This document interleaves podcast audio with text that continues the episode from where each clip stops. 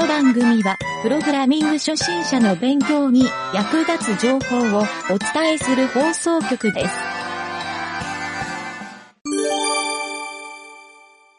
ブログ紹介のコーナー。はい、どうも、ゆげたです。えー、今回のですね、ブログ紹介のコーナーは、ブログ紹介というよりは、ちょっと記事的な紹介になるんですけど、えー、このサイトはですね、えー、ちょっと別のサイトなんですけど、マイナビエージェントというサイトで、タイトルがですね、プログラミング初心者は何から始めるべき？勉強方法やおすすめの言語を紹介。はい、こんなちょっと初心者向けの、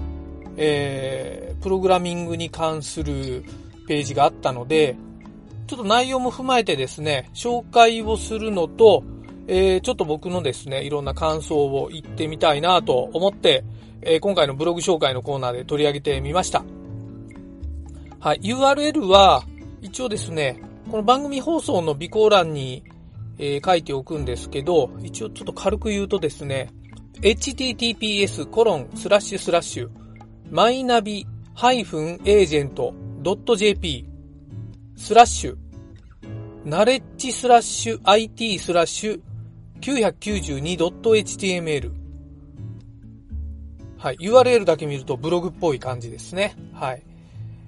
えー、ここのですね、転職支援サイトの記事ということで、えー、転職支援を、はい、あの、プログラミングとして転職したいという方、最近多いですよね。はい。この番組聞いてる人でも結構たくさんいるんじゃないかなと思うんですけど、そういう人たちに向けた、あの、プログラミングの初心者で、えー、何から学べばいいかっていう、はい、そういうポイントが書いてあるので紹介します。はい。まずですね、えーと、ちょっと最初、目次を見るともう大体載ってるんですが、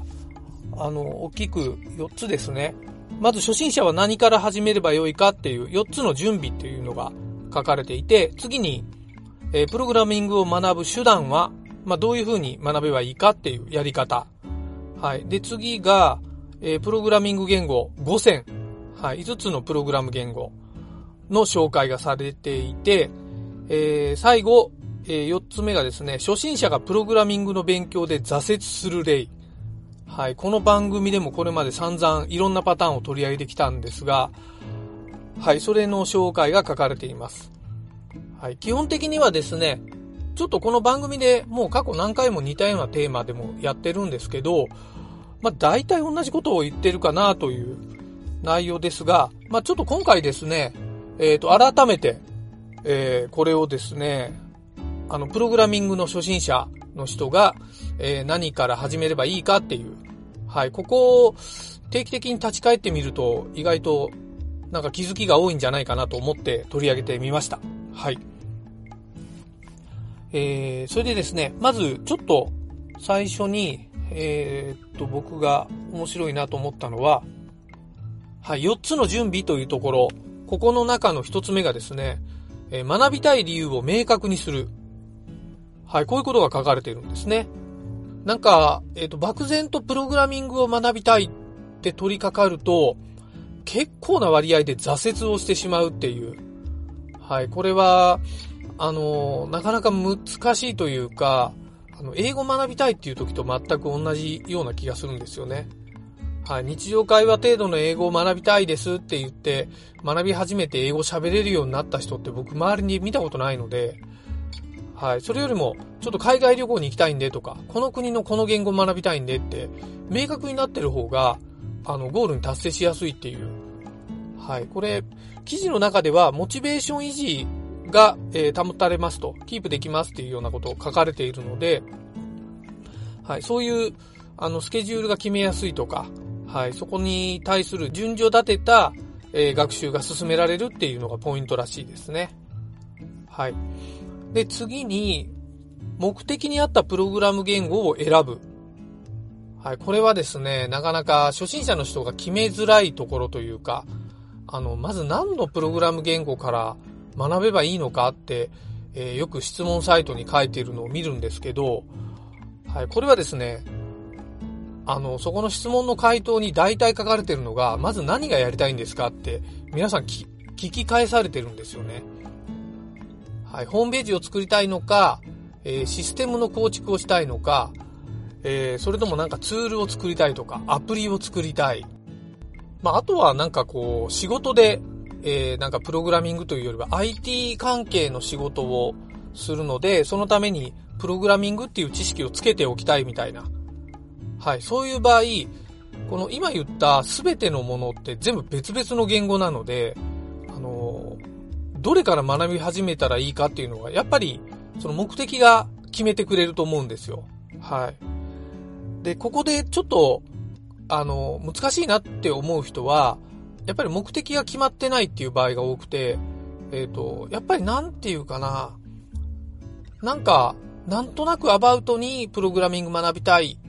うーん、ちょっとプログラミングができるとかっこいいというか、うーん、なんか、えー、将来的にもそれだけで食っていけるんじゃないかとか、あの、業種的にも単価が高いからいいんじゃないかみたいな、はい、そういう形で、えー、目的としてる人が多いっていうのも、まあ、実は否めないんですが、はい。この記事に書かれているのは、プログラム言語はにひゃくしゅるい以上あって、えー、そのすべての言語をマスターするっていうのは、まあ、まず不可能というか困難ですっていう風に書かれてますね。はい。で、転職支援のサイトなので、転職が目的だったら、その転職先の、まあ、狙ってる会社とか企業の、あのー、まあ、その中で使ってるプログラム言語をマスターするといいでしょうっていう書き方はしてます。はい。まあ、でもやっぱり一つの企業で一つの言語ってことはまずないので、まあ、実は言語っていうよりはジャンルなんですよね。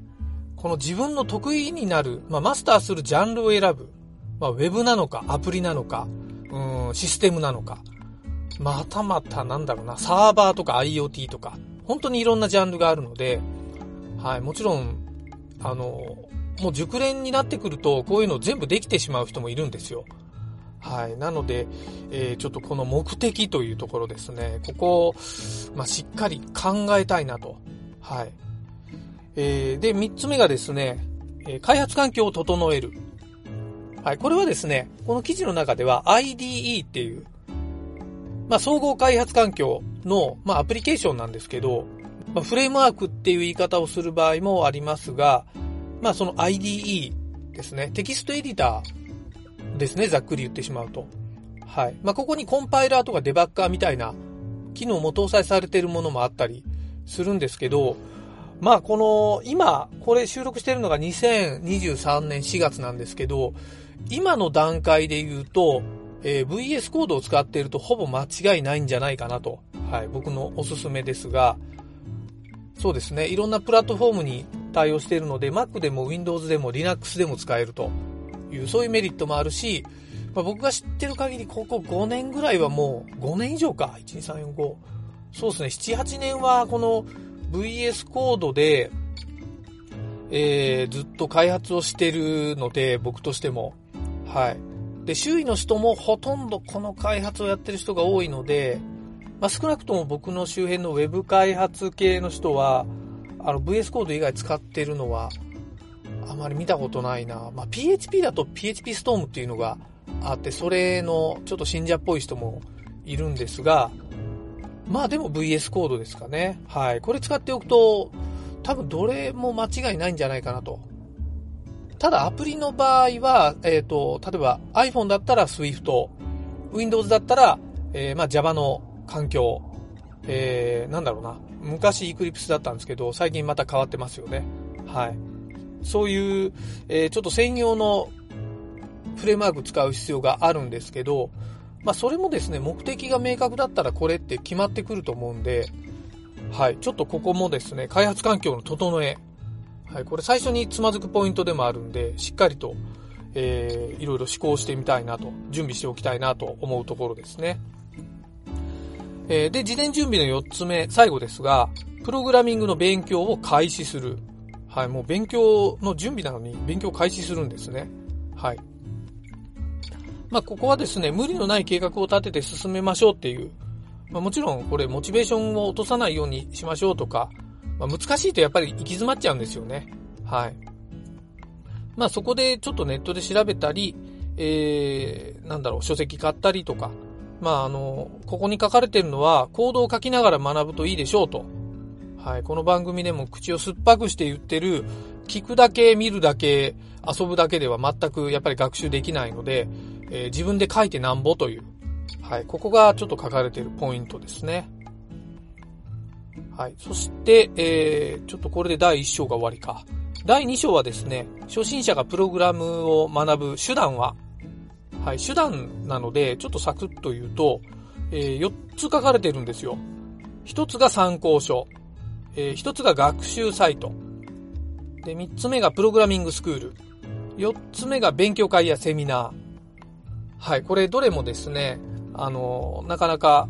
効果は出るというか、まあ、どれをやってもいいし、どれか一つが正解というわけではなくて、やっぱりおすすめはもう全部やるっていうのはおすすめですね。ここの行動力がプログラミングの上達にも、あの、影響するっていうのは、僕もこれまで散々いろんな人を見てきて、まあ、自分の経験からも、はい、言える内容ですね。まあ、勉強会やセミナーってなかなか、あの、時間とかがタイミングが合わないと参加できないっていう場合もあるんですけど、あの、まあ、できればオフラインですよね。オフラインの実際に対面での勉強会とかセミナーに参加すると、あの、結構いろんな雑談もするんですけど、その中で、まあ、その人の他のプログラミングをやってる人、学び、学んでる人とか、まあ、教えてる人、ここのキャラクターから学べるっていうことも結構いっぱいあるので、やっぱオフラインは結構重要だなと思いますね。はい。まあ、プログラミングスクールもやっぱりオンラインスクールあるんですけど、まあ、あの、いろいろコミュニケーション取りやすいオフラインの方がいいかなと思うんですが、ここはですね、ちょっと今回、この出てるよっつの、あの、方法の中で一番高額になるんじゃないかなと。もちろん無料もあるんですけど、あの、プログラミングスクールっていうと、多分高額になると思うんで、えー、ちょっとかなりの覚悟が必要なポイントにはなると思います。はい。まあ、正直これはおすすめするというよりは、えー、モアベターぐらいの感じですね。はい。えー、で、次にですね、えっと、だいさん章目が、初心者におすすめのプログラム言語ごせん。はい、これもいつつ言っちゃうとですね、まず Java、次に Python、あと Ruby、で、次に エイチティーエムエル、で、最後が シーエスエス。はい、よく エイチティーエムエル と シーエスエス はセットで書かれることの方が多いので、僕もこれちょっとセットにしといた方がいいんじゃないかなと思うんですよ。で、これプラス JavaScript って入れた方がいいと思うので、この ウェブスリーてんセットは、あの、ちょっといろいろ覚えてみるというか、まあ一番多分 Web で、あの、リファレンスとかそういうのが揃ってる。まあ他の人のブログとかでもよくこの内容を書いてるパターンが多いので、この ウェブスリーてんセットっていうところですね。で、その Web の中でのサーバーサイドとして Python、Ruby、はい。で、ちょっとここ書いてないんですけど、やっぱり ピーエイチピー はあると思うんですよ。まあこれワードプレスするためって人が圧倒的に多いんですけど。で、あとやっぱり、あの、システム、ウェブシステム、ウェブアプリっていう領域で、えっと、ウェブアプリを作りたい人は、やっぱり Java に行く傾向が多いかなと。まあ同時にこれ Android も開発できちゃうので、はい、一石二鳥じゃないかなと思いますね。はい。まあこんなプログラミング言語。まあさ、あの、冒頭言ったんですけど、プログラミングにひゃくしゅるい以上あるので、えっと、これに限らず、もうマイナーなやつとか、誰も使ってるやつ周りにいない言語とかもあるんですけど、まあそういうのをですね、ちょっとマニアックなものを覚えるっていうのは、実は、僕は個人的に性格が天の弱なので、嫌いじゃないんですよね。はい。で、ちょっとポイントを言うと、えー、これヒントになるかどうかわかんないんですけど、誰も使ってない言語を使うっていうのは、一つ自分で周囲のエンジニアから、あの、一歩前に出れる可能性があるっていう。まあ、少なくともその言語を誰も周りで使ってないんであれば、その使い方とかのブログを軽く書いたり、自分の学習方法を世の中で一足先に書くっていうことをすると、意外と注目されやすくなるというポイントもありますね。はい。まあ、ちょっとそんな、あの、チャレンジングな思考も踏まえて考えてみるといいと思います。はい。で、えっと、次の章がですね、プログラミングの勉強で挫折をする例。はい。これちょっと読んでいくと、いくつ書いてんだろう。えー、いち、に、さん、よっつ書いてますね。はい。ひとつめが、丸暗記を試みる。はい。これ挫折をするポイントですね。はい、丸暗記をするっていうのはなんかあの英語とかではよくありそうですけど、プログラミングは内容理解ができないと全く意味がないので、あの法文の書き方を丸暗記をするっていうのはあまり意味がないというふうに書かれてますね。はい、えー、挫折しやすいでしょうと。むしろプログラミングの仕組みやどういった使い方をするのかなど、えー、実践しながら考え方を学ぶことが大切ですというふうに書かれてます。はい。で、二つ目の挫折ポイントはハードルが高い。はい。これちょっと設定するの難しいんじゃないかなと思うんですけど、あのー、ちょっと目標を高く設定しすぎてゴールに到達できなくて、まあ、先が見えなくなって挫折をするっていうパターンですね。はい。これはですね、僕解決方法、えっと、ここに記事に書かれているのは、まあ、ハードル高すぎないようにしましょうみたいなことを書いてるんですけど、まあ、少しずつ学んでいきましょうっていう書き方してますが、これはですね、僕多分初心者の方自分で判断することできないと思うんですよ。はい、これハードル高いかな低いかなっていう判断ができないので、これはぜひですね、僕メンターをつけるっていう、はい、やっぱり周囲の詳しい人、プログラミングできる人、まあ、その言語にちょっと卓越している人とか、そういう人がいる状態であると、ここのハードルの判定をしてもらえるっていうことができるので、はい、それをちょっとお勧めしたいなとは思います。えー、で、みっつめの挫折ポイントは、実際にコードを書かない。はい、さっきから何回も言ってますが、えー、書くことで覚えることの方が、えー、圧倒的に多いのがこのプログラミングっていう領域なので、えー、書いていろんなエラーを出して失敗して、えー、その失敗をしたエラーを出した数がプログラミングのスキルアップというふうに覚えておくといいと思います。はい。これは多分ですね、プログラミングを仕事でやってる人は ひゃくパーセント これに納得いくと思います。はい。で、挫折ポイントよっつめがですね、エラーが解決できずに諦める。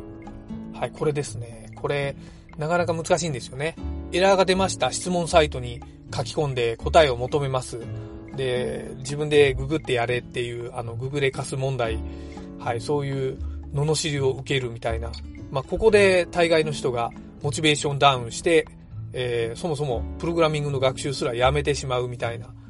はい、そんなちょっと残念なコミュニケーションロスもあるんですけど、まあ、ここのエラーはですね、このエラー耐性がつくっていうのが、プログラミング上達のポイントの一つなんですよ。エラーが出てあたふたするのは、まあ誰でもそうなんですよね。あの想定外のあの表示になってる状態なので、でここでですね、エラー耐性がつくっていうあの慣れると、このエラーってエラー大好物みたいな、やっぱりエンジニアも中にいて、あのエラー画面見るとニヤニヤしだす人いるんですよね。はい。あのまあある意味ちょっと 見, 見た目は本当に変態みたいに見えるんですけど。はい、でも多分そういう人は相当優秀なプログラマーですね。はい。まあちょっとここのエラーはですね、あのー、キャプテン翼風に言うとエラーは友達です。はい。皆さんあのエラーと友達になってプログラミングと付き合いましょうと。はい。こんな感じに、えー、ここの挫折ポイント全部でよっつ書かれております。えー、で最後の章がまとめっていう風に書かれていて。えー、まあ今まで言ったことが軽く書いてあるんですけど、まず何から学べばいいか言語を選びましょうと。で、あとはやっぱりスクールとかで学んだらいいですよみたいな、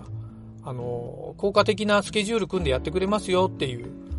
のと、まあそうは言っても自分のペースで進みましょうという、はい。ということで転職支援サービスの、えー、広告ページに進むっていうボタンがついてる。まあこんなページになってる感じですね。はい。まあ確かにですね、ここに書いてあること、非常にいいこと書いてあるんですよね。で、今、あの、プログラミングの学習、えー、やってる人とか、これから始めたいなって人はぜひ、ちょっと一回読んでみて、損はないと思います。はい。読んでもらった方がいいですね、このページ。はい。マイナビエージェントの転職支援サイトのページですね。はい。で、具体的にやっぱり、あの、こういう、あの、プログラミングって、何から勉強したらいいんですかとか、どうやって始めれば、どう進めればいいんですかとか、あの、環境構築の仕方わかりませんとか、えー、まあそういうところで悩んでるっていうのは実はちょっともったいない話で、一番悩んでほしいのは、プログラミングどう書けばいいかわからないと、とか、エラーがこう出た時にどう直せばいいかわからない。実際はやっぱりここで悩んでいくことの方が、今後増えていくはずなんですよ。はい、ここに到達する前にやめてしまうっていう挫折をしてしまうっていうのはやっぱり僕はどうしてももったいないなと思うので、えー、この記事を読んでちょっとですねやっぱり初回につまずきにくいような思考を身につけるのはいかがでしょうかということで、えー、今回紹介してみました。はい、この番組ではですね、えー、こういったちょっと初心者向けの記事とかいろいろ紹介してたり、えー、まあ質問をいただければこんな感じでやるといいですよとかいうような返答をしてますし、えっとずっと以前ちょっと募集してたあのメンターのリスナーさん募集するっていうまあここの企画も随時やってますんで、はいあのどしどし随時応募してもらえればなと思います。はいという感じで、えー、あ応募はですねあの番組のホームページのお知らせのところはいここから、えー、どしどしえー、書き込んでいろんなコメント意見、まあ、今回の番組の放送内容についての質問でも何でもいいんですけど、はい、そういったのを送っていただけると僕がテンションを上げまくる要因になるので、はい、次回の番組がより面白くなるんじゃないかなと思っております。はい。まあ、そんなわけでですね、えーと、今回はこのプログラミング初心者が何から始めるべきかという勉強方法とかえー、そういう記事紹介、えー、ブログ記事の紹介をしてみました。はい、というわけでまた次回もお楽しみに。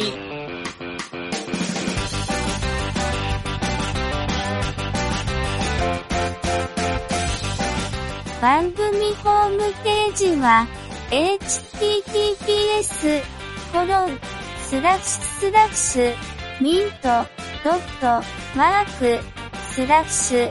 ラジオです。次回もまた聞いてくださいね。